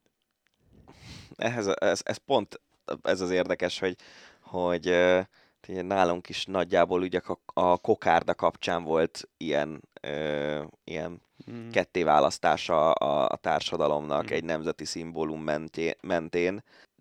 Német Dani írt egyébként erről egy cikket, de már máshol is olvastam ezt a sztorit, hogy a, a kanári sárga mez az ugye abszolút a brazil csapat szimbóluma, és hogy korábban azt hiszem az 50-es VB döntőn elszenvedett vereségük volt az, ameddig kék-fehér mezben játszottak. Mm és aztán jött be ez a sárga, és azt a kék-fehér mezt azt uh, ilyen hogy mondják, ezt elátkozott, elátkozott meszként tekintik a brazilok, de most annyira ki vannak akadva a Bolsonaro ellenes brazilok, hogy, hogy a Bolsonaroék állandóan szimbólumot csináltak ebből a sárga mezből, és ráadásul egyébként a válogatottnak egy egész jelentős része ilyen-olyan formában támogatja, meg ex híres focisták is ilyen-olyan formában támogatják Bolsonaro-t. Amúgy ez tök érdekes, Kolumbiában volt elnökválasztás valamikor néhány hónappal ezelőtt, és ott meg a bringások voltak így, hogy, hogy Bernál azt hiszem a, jobboldali jelöltet támogatta, Quintana, meg Urán, meg nem tudom még kicsoda, ők a végül győztes baloldali jelöltet támogatták, ha jól mondom, remélem jól mondom, és hogy, hogy tényleg látszik, hogy Kolumbiában a bringások az ilyen ultra szupersztárok, Brazíliában még nyilván a focisták, de a politika az mindenhol használja a, a, a híres sportolókat. Uh, barszázunk egy picit, mert ez, megmondom őszintén, nagyot nőtt a szememben a csapatot. Kikapott a Bayern Münchentől sima 3-0-ra, ez tetszett, mert ezt a meccset amúgy is néztem uh, a Barcelona, és így kiesett a BL-ből, és az Európa Ligában folytathatja. Voltak a mémek jutnak eszembe. Röhöghetsz, amiket, csak tudod ki játszik az elmúlt három évben kétszer az Európa Ligában? Cristiano Ronaldo. Na jó, van. Oké. Nevet zokon. Um, nem, csak hogy ez, ez ilyen van. Nem, a, a mémek, persze, hogy van, meg nincs ezzel semmi gond, a, csak a mémek jutottak eszembe amiket, amiket aznap láttam, hogy nem kímélték szegény csapatot. Hát azt gondolom. Uh, viszont Szer- ami... Szerencsére én csak a Tom brady mémeket láttam hát ezen a héten. Is, is, Tom brady sem kímélték. Uh, viszont ami nagyon dicséretes, és szerintem ami szinte egyedülálló, hogy a szurkolók úgymond kiénekelték a csapatot az öltözőből, hogy ne csüggedjenek. Ez nagyon szép. Ez tényleg, tényleg egy nagyon szép dolog. Igen, és ráadásul a, a Barcelonának van egy nagyon erős ilyen nem nevezném őket ultrának, mert ők nem azok, akik fekete pólóban elmennek és összeverekszenek a másik csapat kemény magjával. De nem is azok az ultrák. Akik, tehát, hogy, hogy, hogy, hát úgy értve, hogy, hogy tehát nem, nem biztos, hogy, hogy vagy az ultra szó az egyenértékű azzal, hogy... Nálam igen. Aha. Tehát ugye van a B közép... nem? Hát... Nem, nem minden ultra húsz fekete pólót és verekszik, hát... Attól függ hol. Hát lehet, hogy a Katalóniában a, az az ultra kis bölcsész, szakállas, szemüveges katalán fiúk. Na mindegy, szóval ö, megvan neked Juanin Garcia nevű kézilabdázó? Nagyon sokáig meg, a spanyol meg, válogatott van. Őt hívja az egyik jó barátom mindig Föci tanárnak. És tényleg ő azért elég tipikus ilyen ö, katalán. Bár azt hiszem, hogy ő nem teljesen katalán, de mindegy, ez most mellékszál. Szóval, a, a lényeg a lényeg, hogy azért ott, ott volt egy ilyen keményebb társaság, a Boysos Noise nevű szurkolói csoport, akiknek az lett a vége nagyjából, hogy kitiltották őket a, a balhéig után a stadionból, és, és pont az az érdekes, hogy Európa egyik legnagyobb stadionja, és nem szokott olyan szuper jó hangulat lenni, viszont, viszont tényleg egy olyan klub, aminek, aminek a hazai pályája nem egy ilyen, nem Liverpool, uh-huh. vagy még a Bayernnél is azt mondom, hogy ott te 76 ezer néző, az ott együtt él a játékkal a, a Barcelona stadionjában, ott szoktak lenni hosszabb csendek, meg ilyesmi, és hogy egy ilyen klubnál van egy ilyen szurkolói megnyilvánulás, azt szerintem még többet hozzátesz. És tényleg a, úgy, úgy buzdítani a csapatot szó szerint, hogy ne adjátok föl, veletek vagyunk. Szerintem ez egy nagyon szép gesztus egy Abszolút. ekkora az akó után. Abszolút. Hát egy jóval szomorúbb hír a BBC beszámolója szerint elhunyt Michael Grant futballbíró, akit egy ifi mérkőzésen fejbe talált egy labda. A október 19-én történt mindez a Slifford városában. Véletlenül fejbe találta egy labda ezen a, ezen a, a ifi meccsen, és az ütéstől vérölmény keletkezett a játékvezető agyában. Kórházba szállították, de nem tudták megmenteni az életét. Nagyon durva sztori. Ilyet. Hál' Istennek ritkán hallani e, ilyet, de, de hát de, de gondolj bele, hogy hány, hányszor rúgtak már fejbe viszonylag nagy erővel ja. embert egy focipályán, és, igen, és igen. általában megúszszák, bár ugye nem véletlen, hogy a, egyre inkább a felé tendál a foci világa is, hogy például ifi meccsek, vagy nem ifi, gyerekmeccseken, gyerekmeccseken nem lehet fejelni, mert, mert tényleg az agyat károsítja Abszolút. a labda de, de ez nagyon ilyen szörnyű baleset lehetett. Így van. Hát és akkor végre. Kedvenc főszereplőthöz érkezünk. Válik az NFL álompárja, Tom Brady és Giselle Bündchen bejelentették, hogy 13 év után elválnak. Itt uh, eléggé valószínű, hogy Brady visszatérése lehet az ok, pontosabban az, hogy visszavonult az idény végén, aztán mégis meggondolta magát, és uh, azt mondta, hogy fuck them kids, és én folytatom, és a Zsizelnek hát, nem tetszett. Fuck them kids és fuck Zsizel szerintem így együtt. De figyelj, egyébként tényleg itt, itt azért ennyire a nyilvánosság előtt élő embereknél nehéz nem összerakni a képet, nem? Tehát bejelenti, hogy visszavonul, hogy többet lehessen a családjával, majd mégse vonul vissza, és ezt a családja zokon vette. Hát. Érthető módon egyébként szerintem azért egy, egy párkapcsolatban nem tudom, minden megnyertél már 20 év. Mert még hogyha az lenne, hogy, hogy csak még egy évet végre körülöttem olyan csapat van, amivel Igen, bajnok esélyesek lehetünk, és izé, akkor azt mondta volna valószínűleg Zsizel, hogy oké, okay, próbáljuk meg. De most mit kell még neki bizonyítania? Nagyon fura az egész. Én sem értem, hogy minden megnyertél. Tele vagy pénzzel, mint a déli busz. Minden rekordot te tartasz. Mindenki téged tart a valaha volt legnagyobbnak. Igen. Hova? Tehát Igen. tényleg mi az, ami, ami, ami még motivál? Ráadásul most nem is fiatal. Tehát nem az, mint Michael Jordan, hogy visszavonult, aztán visszatért.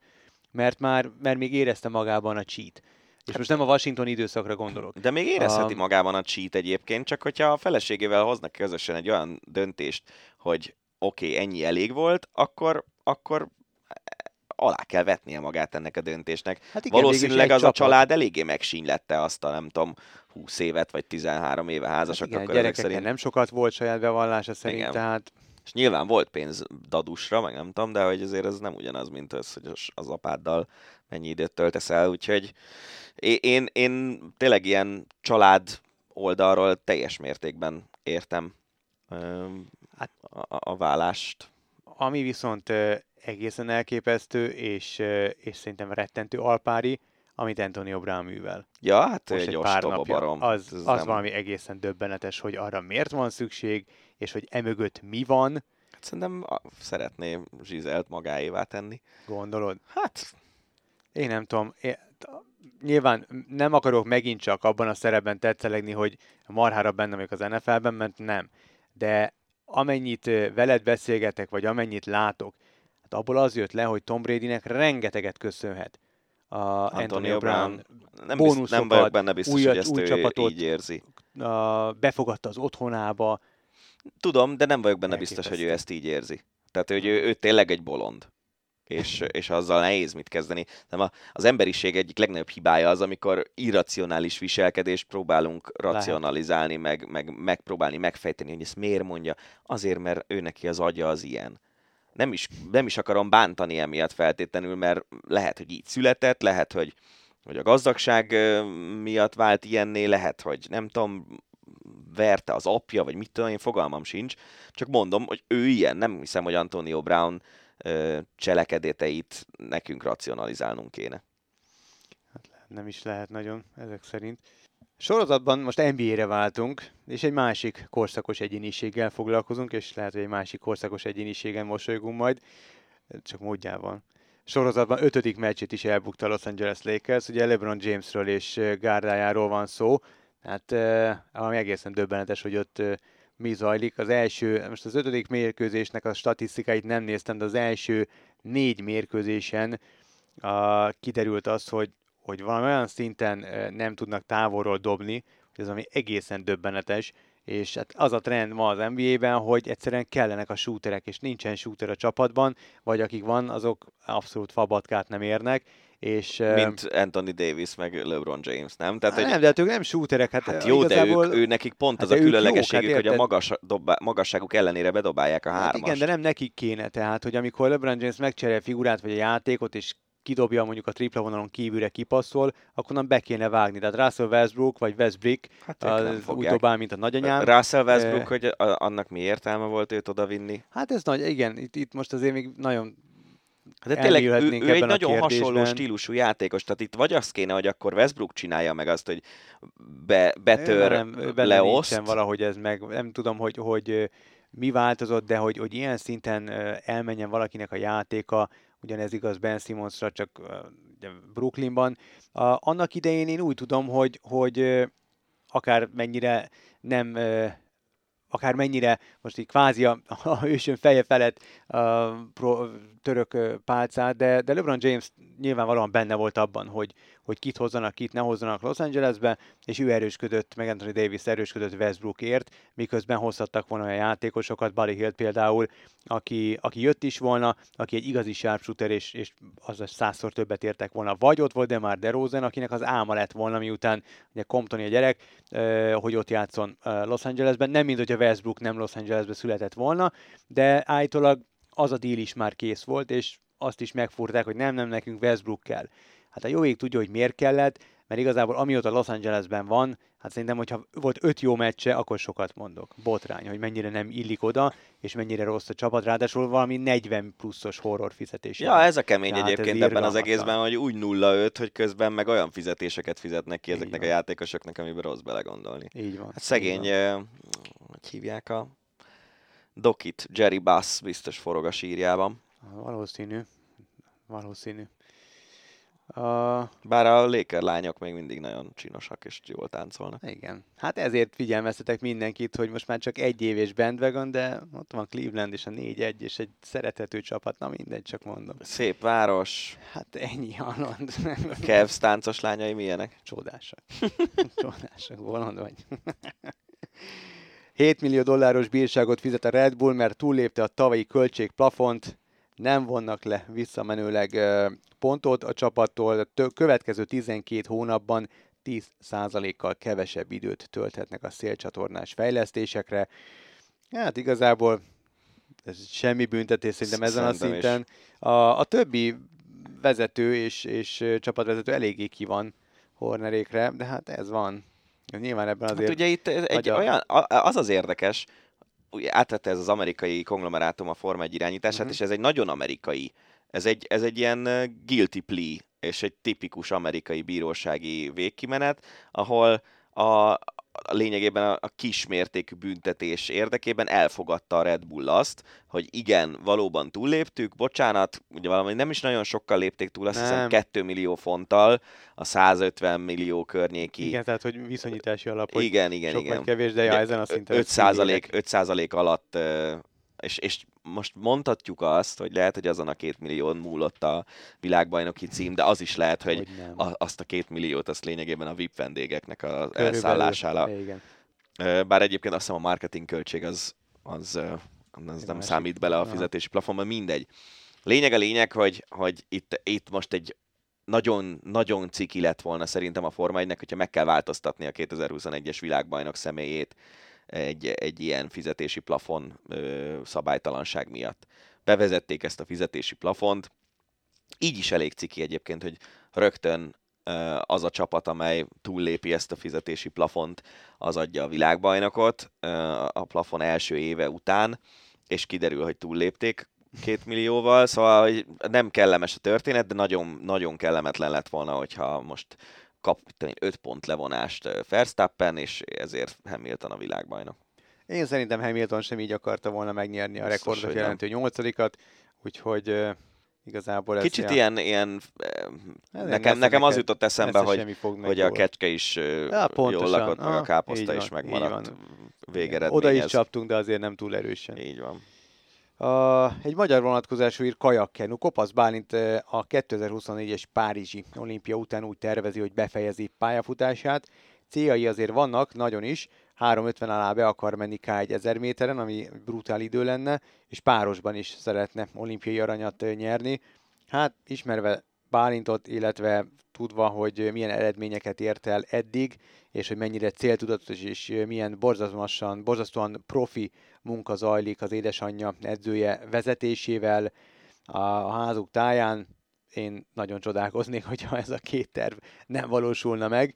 A, sokkal inkább úgy gondolom, hogy a K2 az, ami, amire ha, arra is én nagy esélyt látok, de egy kicsivel kevesebbet, mint, mint ezt a brutál időt megevezni K1 1000 méteren. Arról mondj már nekem valamit, mert én nem tudom, hogy ezt mi mihez hasonlítjuk ezt a 350-et.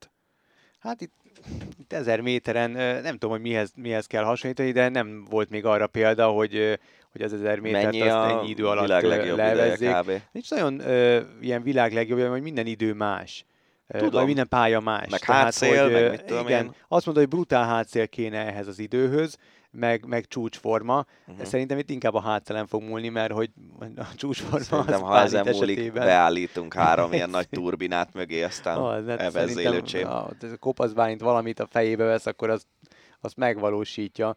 Úgyhogy Nádas Bencével szeretné ezt az olimpiai aranyat párosban megszerezni, nyilván arra is minden esély megvan. Nekem inkább az a fura, hogy 27 éves lesz a, a Párizsi olimpia évében, hogy Mhm. azért az nem olyan idős, zá- zárójel Kamerer Zoltán, ugye? Igen, de emlékszel, amikor arról is beszélgettünk, hogy, hogy a 3.20 alá vinné, bocsánat, nem 3.50, Mhm. uh-huh. 3.20 alá vinni az 1000 métert. Azért nem voltam benne biztos, rosszul írtam ki, és utána néztem gyorsan. Szóval, hogy ő már az olimpiai győzelem után is azt mondta, hogy olyan irgalmatlan melót tett be, és annyi lemondással járt az, hogy ő, ő sorra nyerje, mert az egy dolog, hogy olimpiát nyer, mert ugye a kajakenúban mindig azt nézzük, hogy az egy olimpiai ö, sportág, tehát ott, ott az olimpia számít, olimpia központú Uh-huh. uh, sportág, de azért ő sorra nyeri az EB-ket, VB-ket, Persze, persze. és mindenhol is elindul, és erre mondta azt, hogy, hogy egy csomó minden kimaradt az életében, ami egy ilyen korú srácok, srácnak általában megvan, és Én ezt szeretné megérni. megértem. És szerintem ezért akarna ő visszavonulni, hogy, hogy ezekre még legyen ideje, uh, hogy ezeket meg tudja élni, ezeket az élményeket. És ráadásul itt 8 évet kell kihúzni, mert onnantól életjáradékot fog kapni, hogyha még nyer két aranyat, akkor abból meg is él. Igen, igen. Uh, úgyhogy igazából szerintem az abszolút érthető, hogy, hogy miért akar ő, ő visszavonulni, vagy- de azt jelen állás szerint. Hát aztán, hogy most ezt tényleg úgy gondolja, hogy, hogy be is tartja, azt majd meglátjuk. Ja. Minden esetre Nyilván korszakos alakja. szurkolunk, szurkolunk neki, Így hogy van. összejöjjön ez a két arany Kajakkenú Párizsban. sportágnak. Na, a short track, ami a te sportágad, nem vesz részt a rövidpályás gyorkor, gyorskorisok első két világkupa versenyén a magyar válogatott. Bánid Ákos szakvezető gazdasági és szakmai okokkal magyarázta a távolmaradást. Mi van itt a háttérben? Tényleg Hát ez az, amit senki nem okok? tud. Uh-huh. Ez az, amit senki nem tud, de azért ö, Itt a liutesókra kell gondolni? nem, Vagy nem kell olvasni a sorok között? nem tudjuk, tényleg. Ö, Lehet, hogy az van, amit mondanak, az egy kicsit furcsa lenne, őszintén szólva. Kicsit a, tudod, mit jutott eszem? A Vári Attila lemondásának az indoka, hogy ő majd nem tudom milyen Ja. utánpótlás képző akadémiát ö, indít. Szóval, hogy Magyarországon ö, hát ugye ez, ez egy, egy ilyen világkupára elutaztatni mondjuk egy tízfős csapatot, nem tudom, az ilyen milliós tétel persze, de, de nem hiszem, hogy azért lehetetlen lenne. Főleg, hogy ezeknek a eseményeknek az időpontjai már azért tudottak voltak egy ideje. Szóval, és egyébként meg azt látom, most végignyálasztam a, a rajtlistát, hogy, hogy azért más országok igen komoly csapatokkal mennek. A, a nagy nemzetek. Szóval ezt, ezt senki nem tudja igazából, hogy miért kellett azt mondani, hogy csapatszinten. Mert lehetett volna azt is mondani, hogy jó, mit tenni, Liu testvérek nem, Jászapáti Petra, ha nem akar, akkor nem, Uh-huh. stb. Fiatalokat elindítani, egy csomó csapatban, iszonyú fiatal, ilyen 2005-6-7-es ö, születési évű versenyzők vesznek részt ezen a világkupán, simán lehetett volna adni egy lehetőséget a fiataloknak. Nem tudom. Ez, és, és tényleg senki nem tudja, akivel én beszéltem, hogy, hogy itt most ez tényleg ez az indok, tényleg spóroltak pénzt, tényleg attól félnek, hogy majd nem tudják üzemeltetni a jégcsarnokot télen, mert akkora lesz a rezsi számla, vagy, vagy egész egyszerűen itt most valami ködösítés van. Senki nem tudja. Végezetül pedig kosárlabda hír. Egy orosz bíróság kedden elutasította Britney Griner kétszeres olimpiai bajnok amerikai kosaras fellebezését. Ugye erről az ügyről sokat beszélgettünk korábban. Kilenc évre szóló börtönbüntetést kapott első fokon, amely ellen fellebezett. Ugye kábítószer birtoklás és használat miatt kapta ezt a, a 9 éves börtönbüntetést. Az elsőfokú ítéleten annyit enyhítettek, hogy a sportoló előzetes fogvatartásban eltöltött napjait másfél napnak számítják. Hát ez minimálisan rövidít bármit is a büntetésen. Én továbbra is úgy érzem, hogy ez egy ilyen politikai játszma. E- Ez is olyan dolog, hogy nem fogjuk, vagy lehet, hogy egyszer megtudjuk majd nem tudom hány év múlva, de hogy most nem tudjuk azt, hogy ezt most tényleg az orosz állam belerakta a drogot, nem is volt drog, csak azt mondják, tehát hogy ez egy koncepciós per, vagy egy, egy megcsinált valami, amivel, amivel az amerikaiaknak akarják a tökeit szorítgatni, Mm. Vagy pedig Britney Griner annyira hülye volt, hogy egy ennyire szigorú drogtörvényekkel rendelkező országban... Hát Mióta ott játszott, hát nem hiszem, hogy ő, ő amúgy én folyamatosan hiszem, nem a, de, használta. de innentől kezdve... Ha meg, ha meg használta, akkor meg miért nem eddig büntették, viszont ha nem használta, akkor meg valószínűleg belecsempészték, szóval Igen, igen, tehát hogy nyilván sok minden mutat arra, hogy ez egy, ez egy megcsinált sztori az oroszok részéről, de hogy biztosan nem tudod mondani. Nem, persze. Nem? persze. Ez, ez van. Egyelőre nincsen ö, változás az ügyben, úgyhogy továbbra is börtönben van. Egyébként Britney nekem ez Griner. egész, tudod, mi nagyon fura, hogy, hogy miért megy el egy Britney Griner Oroszországba kosárlabdázni. Hát mert sokkal több pénzt tud keresni, mint odahaza a WNBA-ben. azt, azt tudom, de ő, ő ugye leszbikus és barátnője vagy felesége van, jól tudom? Hát megmondom őszintén magánéletében, én nem nagyon foglalkoztam a, eddig, nem tudom. Igen, igen, igen, Mhm. igen. 2013-ban ö, coming out több ilyen, ilyen családon belüli erőszakos esete is volt. Na mindegy, szóval, hogy, hogy tényleg egy olyan, or, olyan országban mész el, oké, hogy nagyon sok pénzt keresni, ahol azért a feketékkel kapcsolatban is vannak hírek, hogy azért ott nem biztos, hogy szívesen látják őket, a homoszexuálisokkal is kapcsolatban vannak hírek, rohadt szigorú drogtörvények vannak, és láthatóan ő egy fekete leszbikus, a drogokat valószínűleg szerető, vagy legalábbis a kö, könnyű drogokat szerető vagy használó ember, hogy tehát egyszerűen az nem fér a fejembe, hogy, hogy akkor miért nem próbált valami olyan csapatot találni, ahol lehet, hogy egy kicsit kevesebb pénzért, viszont cserébe biztonságban kosárlabdázhat. Hát jó kérdés. Lehet, hogy ennyi pénzt kapott, nem tudom megmondani. Megmondom őszintén. Uh, de remélhetőleg valahogy megoldódik ez az ügy, mert ez azért borzasztó. Persze. Őszintén. Nyilván szörnyű, és nagyon sajnálom, csak, csak azt próbálom mondani, hogy, Ja, ja, ja, hogy, hogy azért Oroszországban egy, egy, ilyen, egy ilyen háttérrel elmenni, az, az szerintem bevállalós. No, hát ennyi fért bele az eheti podcastben, ez volt az Ácsi, és ez volt a Hosszabbítás podcast. Köszönjük szépen, ha ezúttal is meghallgatjátok, és mi jelentkezünk jövő héten is. Rév Danit és. Farkas Vegyi Gábor hallottátok, sziasztok! Ez volt a Hosszabbítás, az Eurosport podcastje. A műsor témáiról bővebben is olvashattok honlapunkon az eurosport.hu.